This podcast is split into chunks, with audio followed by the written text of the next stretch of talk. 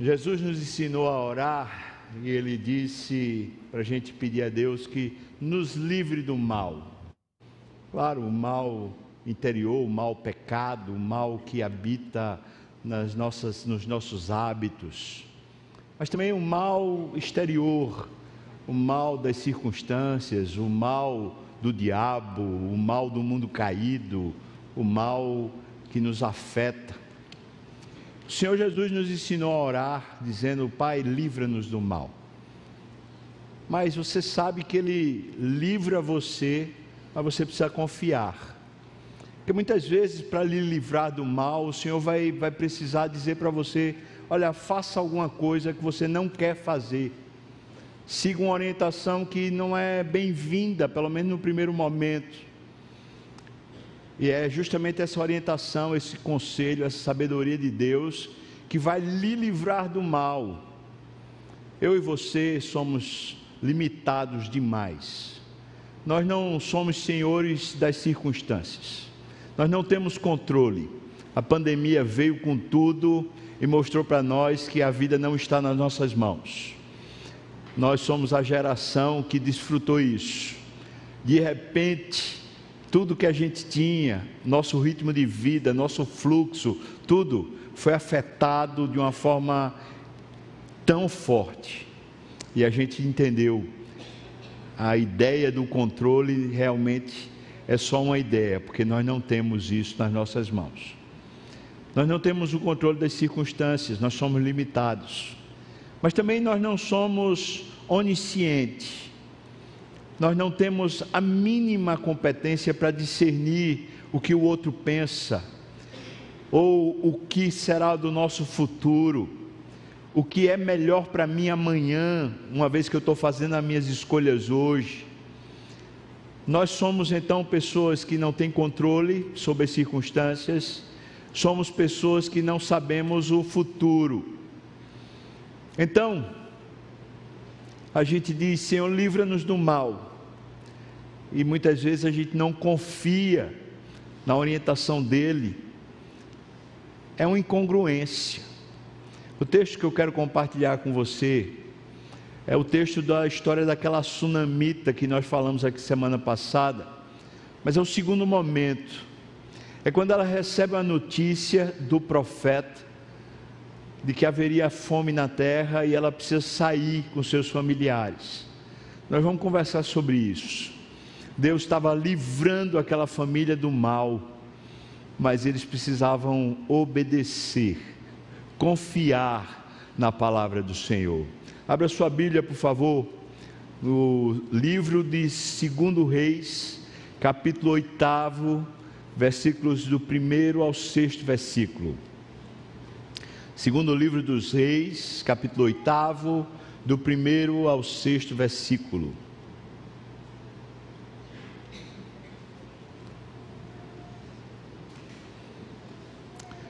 Texto bíblico nos conta o seguinte: Falou Eliseu àquela mulher cujo filho ele restaurara a vida, dizendo: Levanta-te, vai com os de tua casa e mora onde puderes, porque o Senhor chamou a fome, a qual virá sobre a terra por sete anos. Levantou-se a mulher e fez segundo a palavra do homem de Deus saiu com os de sua casa e habitou por sete anos na terra dos filisteus. Ao cabo de sete anos, a mulher voltou da terra dos filisteus e saiu a clamar ao rei pela sua casa e também pelas suas terras.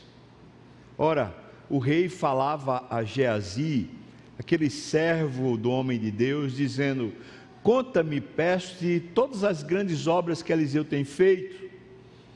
Contava ele ao rei como Eliseu restaurara a vida a um morto, quando a mulher cujo filho Eliseu havia restaurado a vida, clamou ao rei pela sua casa e pelas suas terras. Uma coincidência divina. Então disse Geazi: Ó oh, rei, meu senhor, esta aqui é a mulher, e este aqui é o seu filho, a quem Eliseu restaurou a vida. Interrogou o rei a mulher, e ela lhe contou tudo.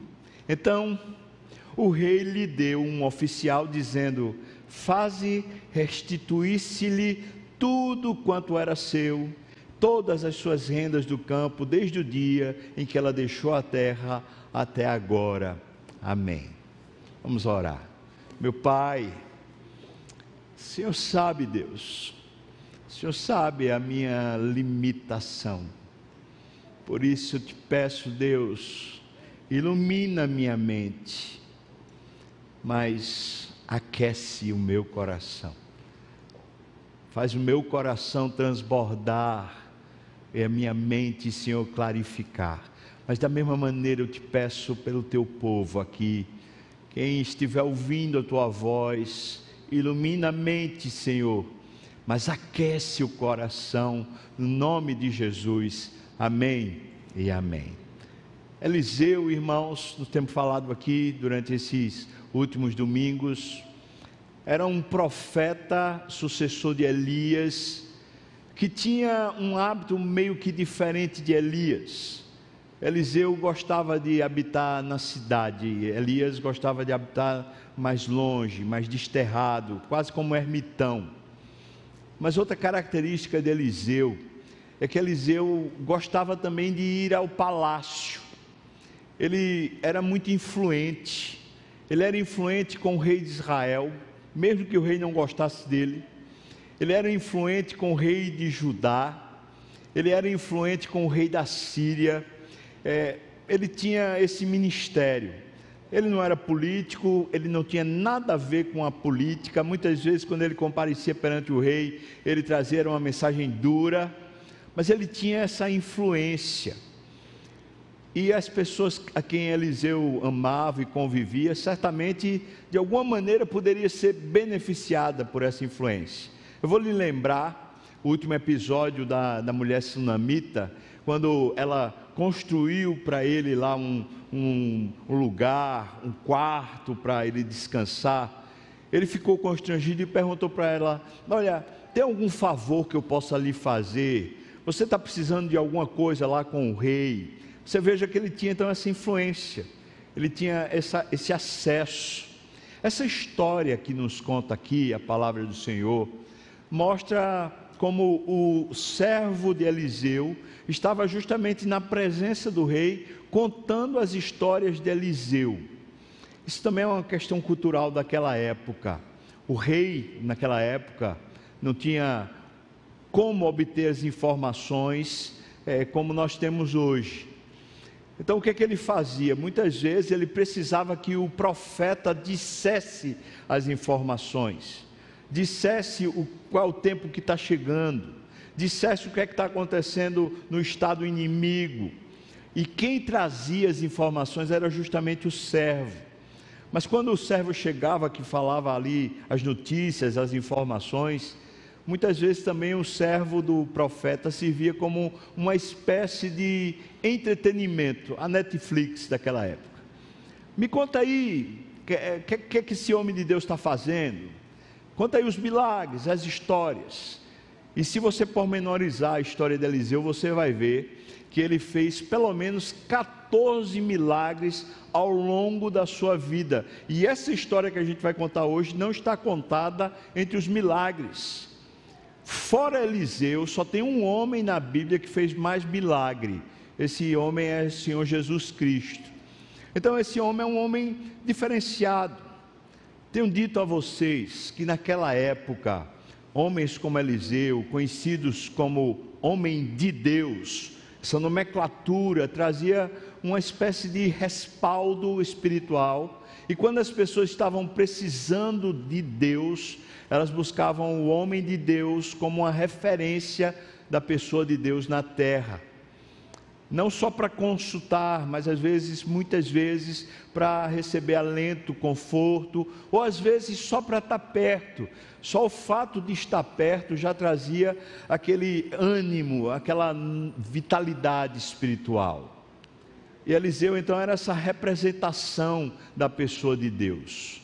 Essa história que a gente acabou de ler não é a mulher sunamita nem a família indo buscar Eliseu mas é Eliseu indo buscar a família. indo ao encontro deles. O que me faz entender, e a você também, que na verdade é Deus que está indo ao encontro daquela família. A história é relativamente simples. A história é a seguinte: chega lá e diz para a Sunamita e para os seus familiares: Olha, Deus chamou a fome para a terra. E agora vocês precisam sair daqui desse lugar onde vai haver fome durante sete anos. Depois de sete anos, vocês podem voltar. É só isso o, o recado. Agora você e eu precisamos pensar um pouco. Imagina isso. Sai da sua casa, essa mulher sunamita, pela, pela história aqui, a gente entende que ela tinha um pedaço de terra relativamente grande que trazia a produção e o sustento. Ali, quando ela produzia para si, e também depois, quando vendia, o dinheiro para comprar as outras coisas.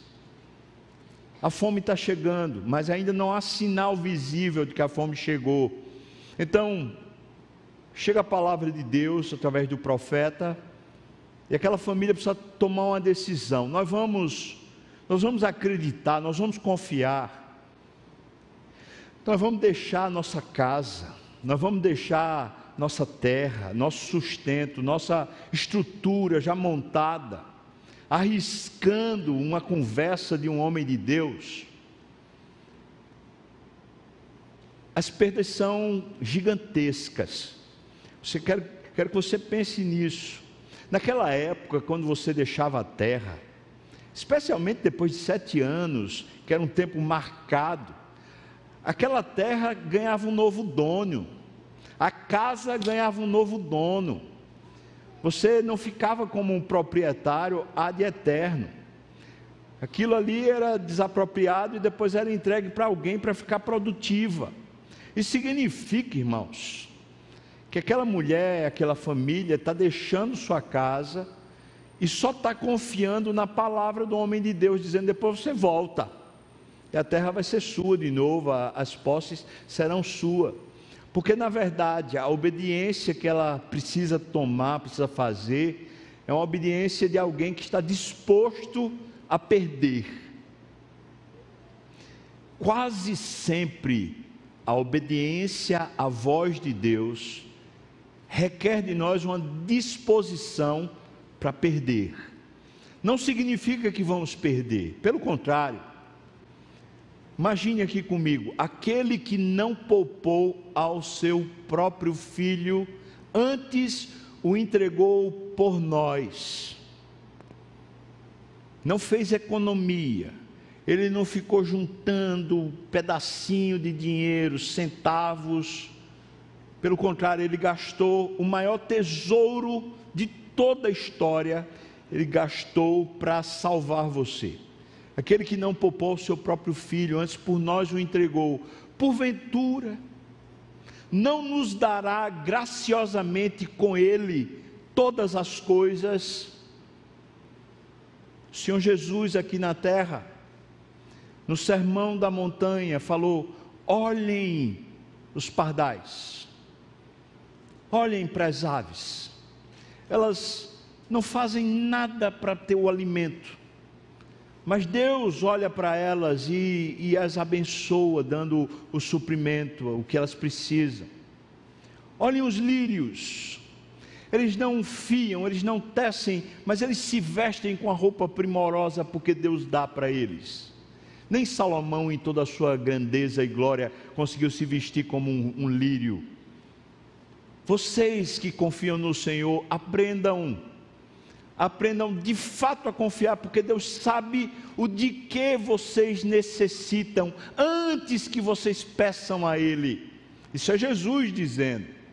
Ele diz: na verdade, os gentios, os sem Deus, as pessoas que não conhecem o Senhor, eles andam preocupados com essas coisas, essas coisas terrenas, materiais, eles andam inquietos porque eles não conhecem a Deus, eles não podem confiar em Deus.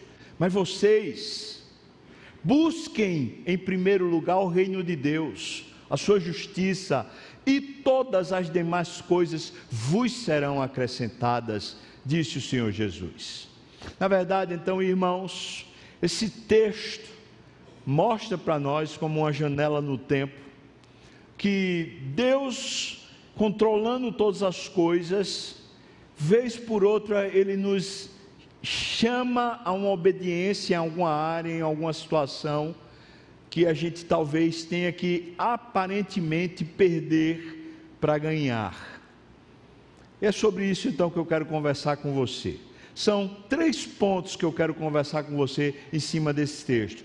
O primeiro ponto é muito evidente no texto: Deus controla todas as coisas. Eu quero lhe lembrar isso, porque vez por outra, um cenário político, o cenário econômico, as ideias ou as ideologias que vão entrando no mundo, e mesmo as circunstâncias terríveis que vão acontecendo, uma enfermidade, uma perda econômica, um filho que se desvia, um, um cônjuge que lhe trai, essas circunstâncias tão adversas, muitas vezes vão fazendo a gente perder a capacidade de crer que Deus controla todas as coisas. Eu quero repetir isso com ênfase.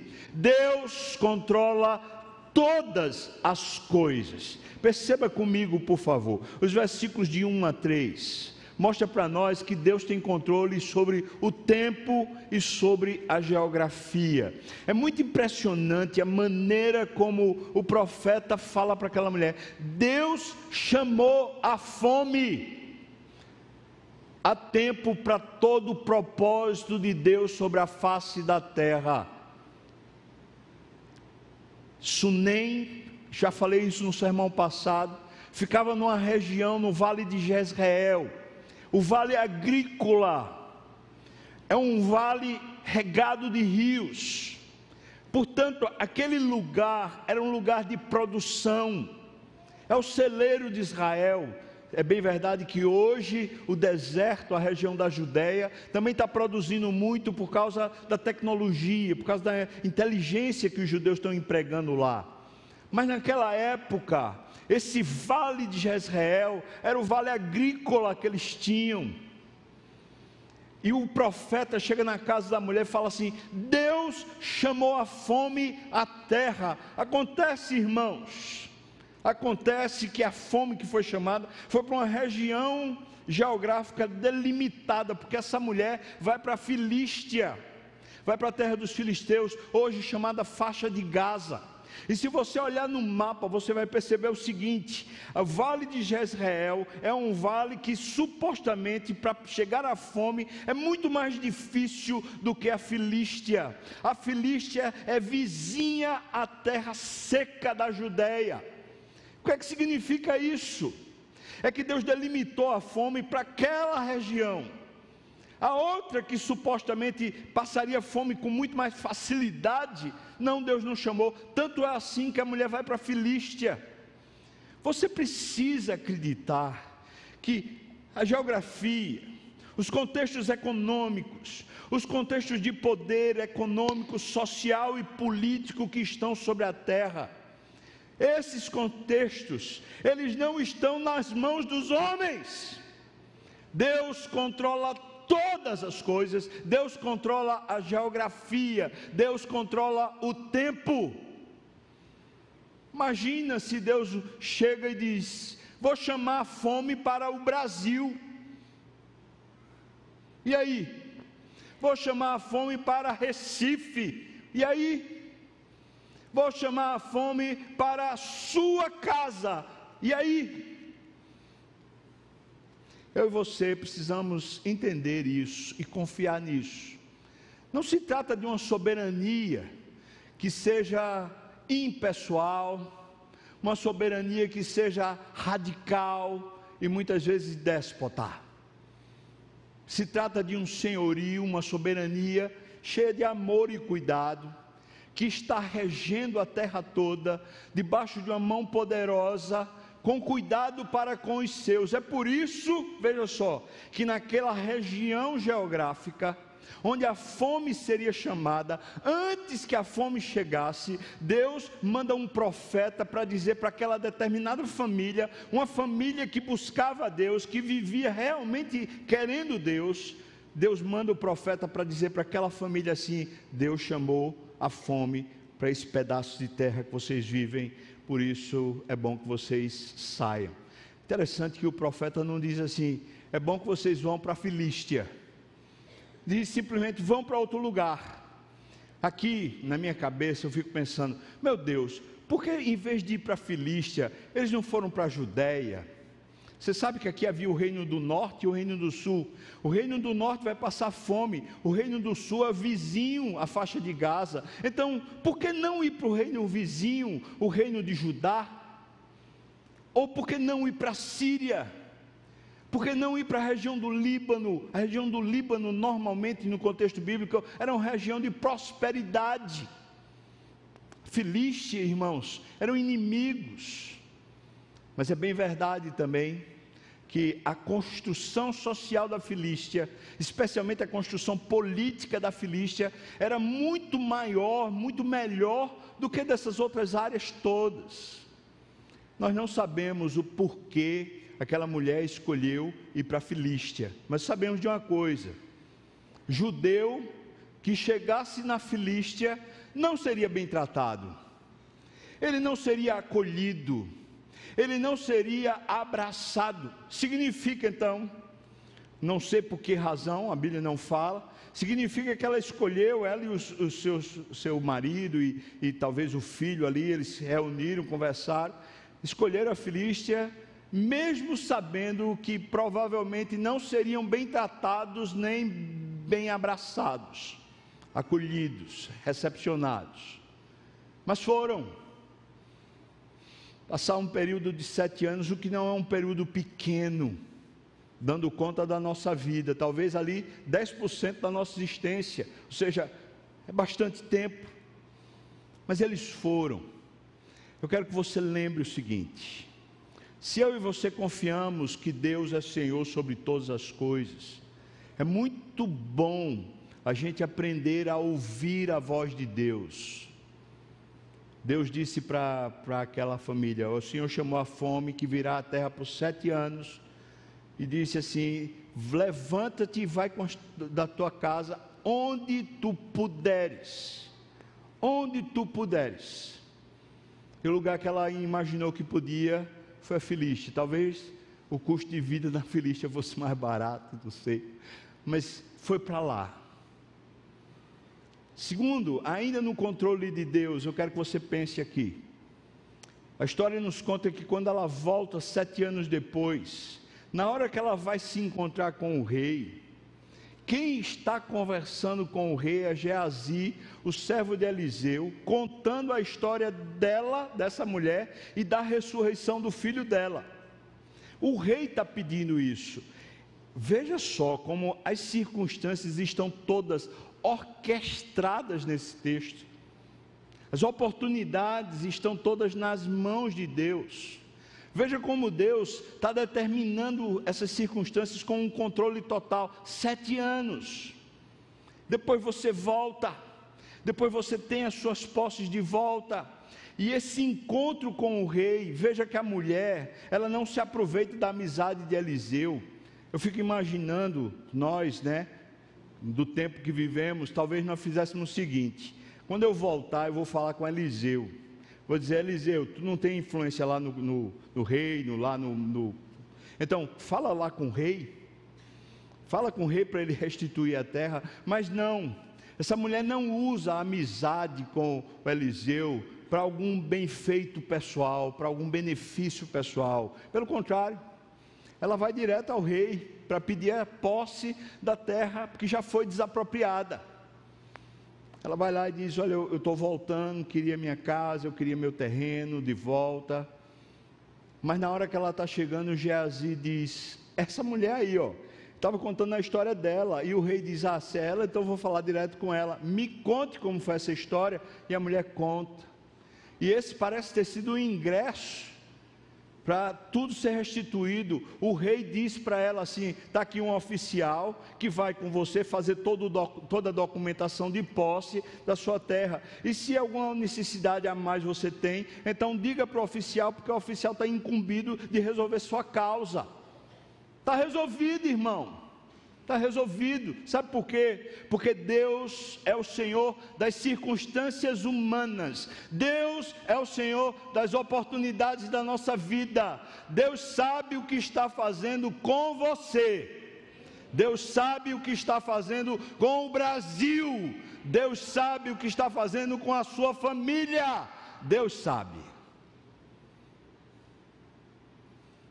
Eu quero trazer ênfase porque se eu e você perdemos a capacidade de construir a nossa teologia baseada na soberania de Deus, ou se a soberania de Deus para nós se tornou uma espécie de, de déspota, de alguém que não tem afeição, nem amor, nem cuidado conosco, simplesmente resolve as coisas e a gente então se esbagaça. Se, se a nossa fé está assim, ela está enferma.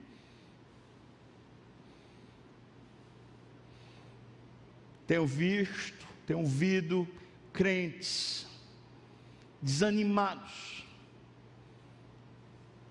Por um lado, eu não posso tirar a razão, circunstâncias adversas geram desânimo na gente. Por outro lado, eu fico perguntando onde está a saúde da nossa fé? Porque nós não vivemos pelo que vemos, nós vivemos pelo que cremos. Se Deus é o Senhor que tem controle sobre todas as coisas, se Deus não poupou o seu próprio filho e cuida de nós, será que Ele não vai cuidar do seu futuro? Será que Ele não vai cuidar de você e da sua casa? O Deus que controla a fome, controla o tempo, controla as circunstâncias, é o Deus que lhe ama e que lhe quer bem. É o Deus que cuida de você para o seu bem.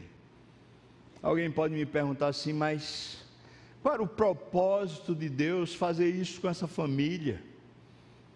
E eu posso dizer para você, eu não sei o propósito de Deus com a família, mas eu sei o propósito de Deus com a terra.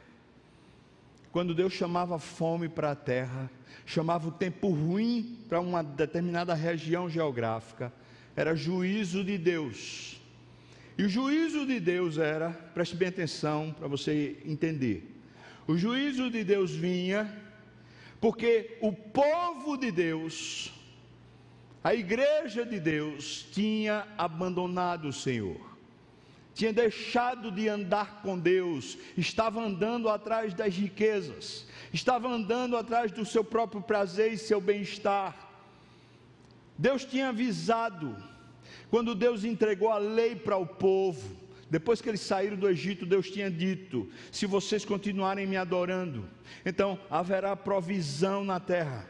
Mas se vocês me abandonarem e servirem a outros deuses, então eu vou chamar a fome à terra, eu vou chamar os exércitos inimigos para invadir a terra, eu vou chamar a peste para a terra, eu vou chamar as coisas ruins para virem para a terra.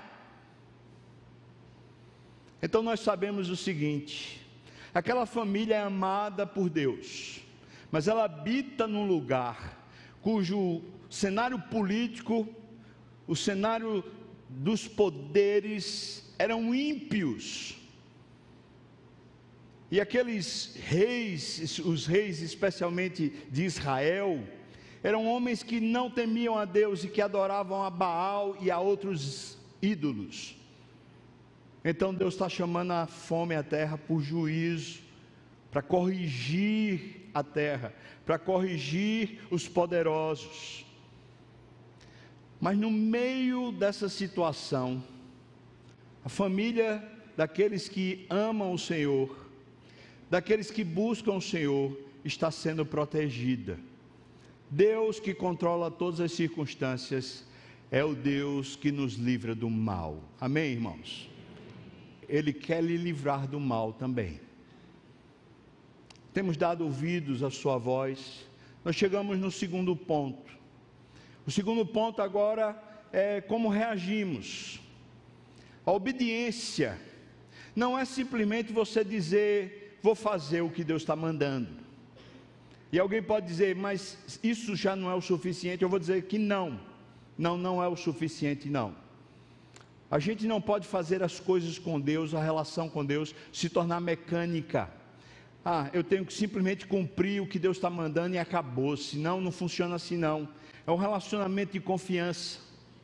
E quando eu e você obedecemos, nós estamos, precisamos estar, na verdade, concordando com o decreto de Deus, concordando com o plano de Deus, concordando com o tempo de Deus. Isso requer de nós um coração, que é o terceiro ponto. Mas observe comigo aqui, ainda nesse texto, que a obediência é concordar com o controle de Deus. Veja aí, por exemplo, versículo 1 o controle de Deus nos dá discernimento. Se nós andamos com Deus e nós realmente queremos obedecer qualquer comando do Senhor, Deus está pronto para nos livrar do mal, dando-nos discernimento sobre o tempo, dando-nos discernimento sobre as circunstâncias adversas.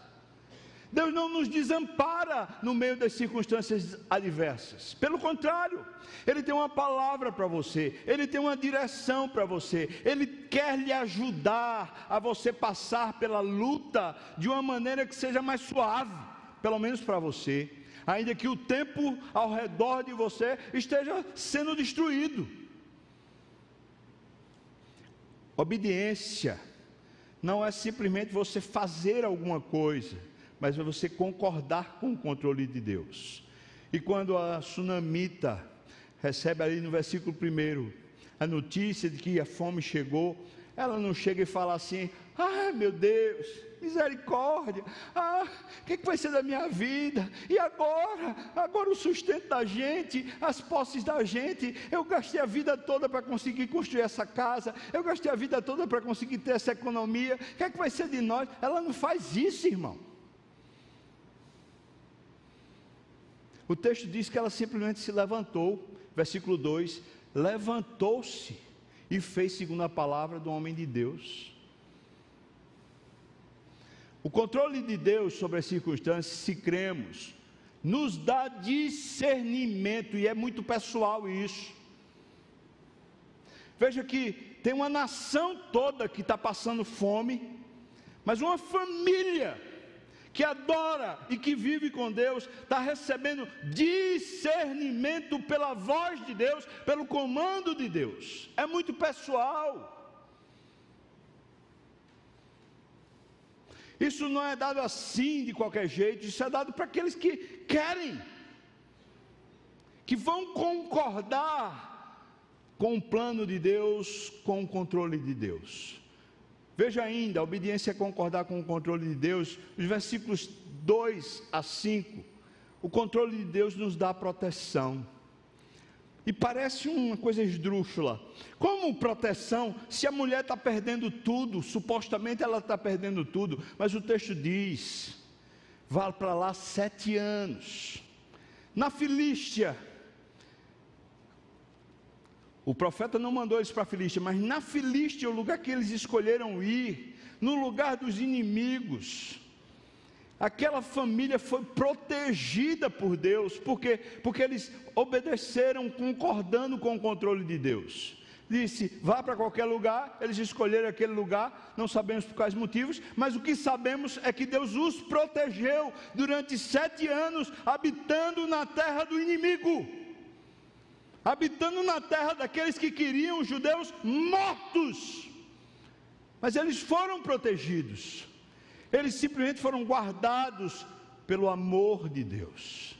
Irmãos, mesmo que a gente vá morar na terra do inimigo, mesmo que a gente tiver que morar na casa do inimigo, se nós estamos obedientes ao controle de Deus, concordando com o controle de Deus, o controle de Deus nos dá proteção.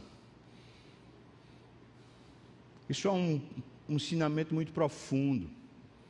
Vale mais a gente ouvir e respeitar a voz de Deus do que todos todos os processos que a gente faz para tentar discernir o tempo. E eu sei, porque eu, eu sou também dessa, desse tempo, que o que é que a gente faz muitas vezes quando a gente está pensando no futuro?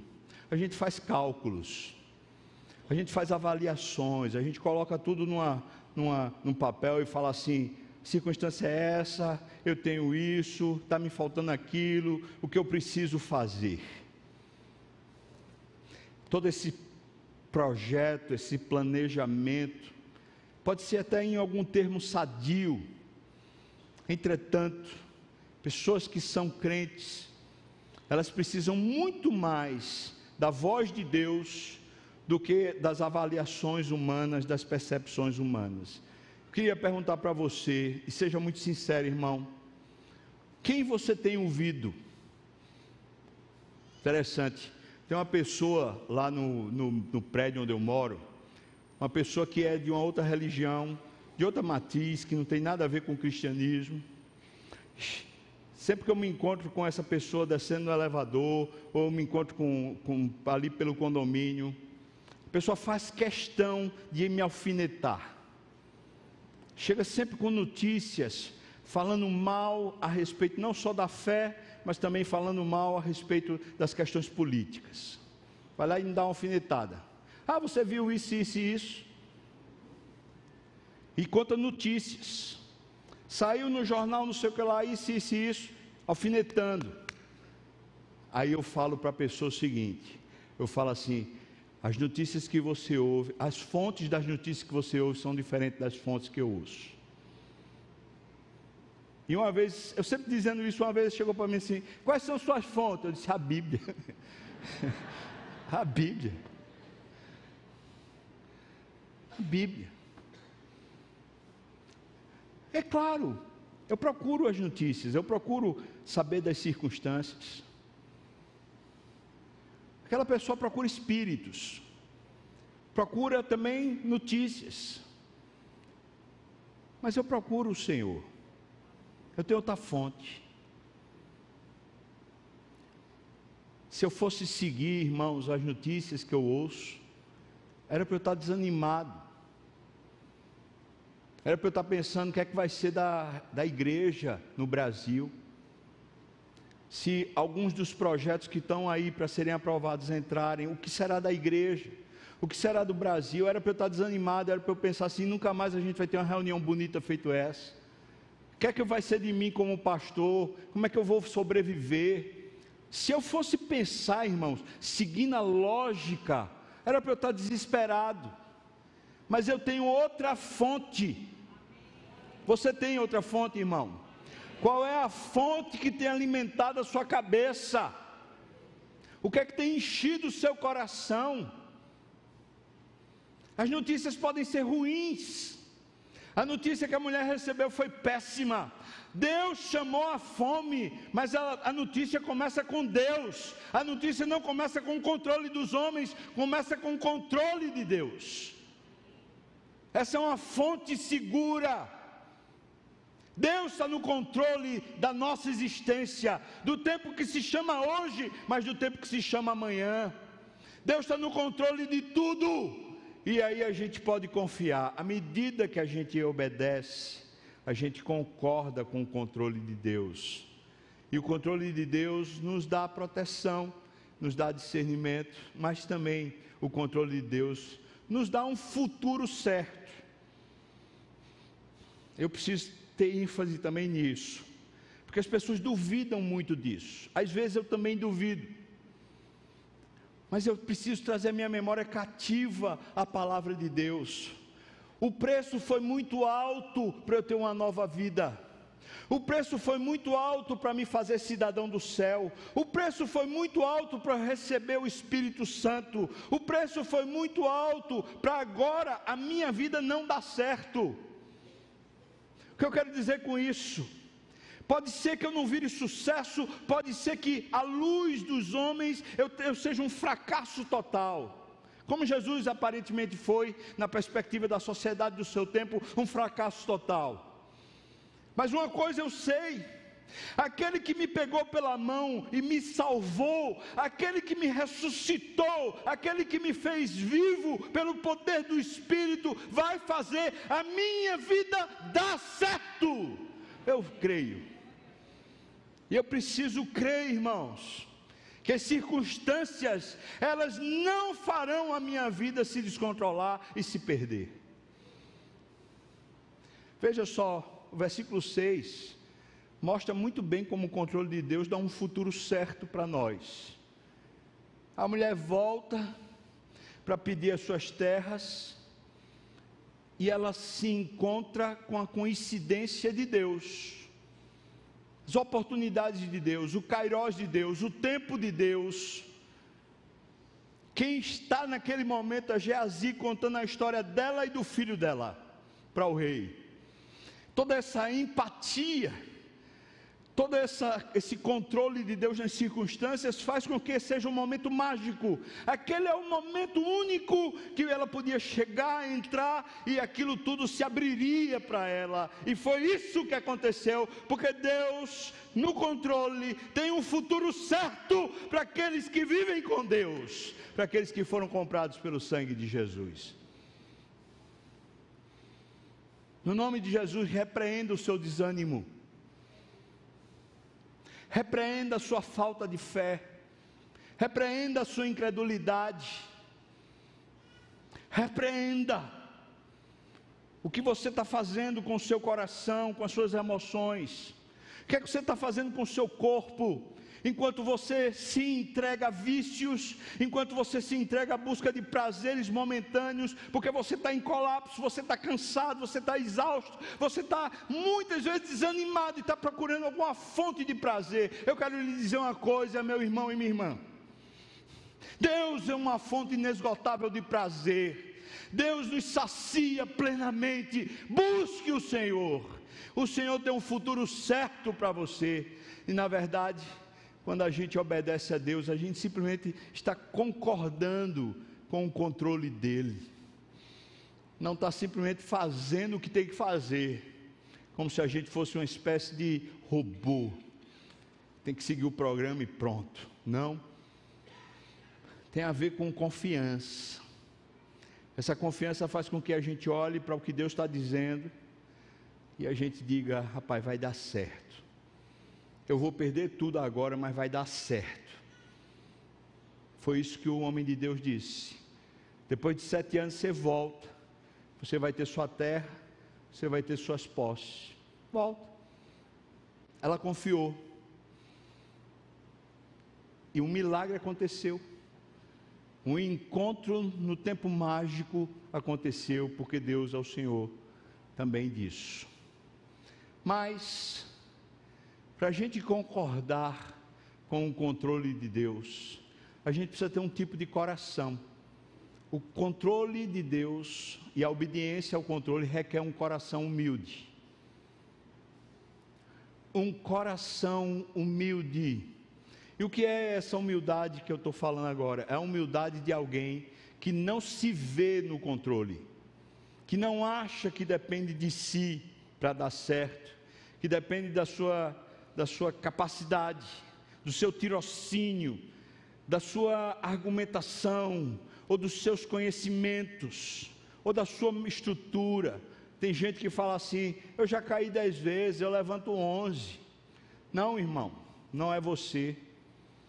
Humildade aqui nesse texto é alguém que diz: eu me submeto ao controle de Deus. Obedecer ao controle de Deus requer um coração humilde. Veja só, o coração humilde não murmura, não fica absorvido pelo lamento.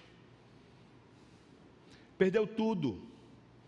Você não vê uma menção no texto da mulher choramingando, lamentando, murmurando. Perdeu tudo. Foi morar na terra do inimigo. A terra dela o lugar onde ela amava, o lugar que ela habitava, está passando fome. É tragédia em cima de tragédia, e você não vê um, um momento essa mulher murmurando ou a família dela murmurando. Sabe por quê? Porque ela diz: Deus sabe o que está fazendo.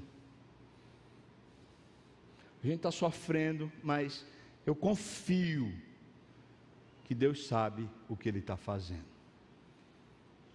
Coração humilde não murmura.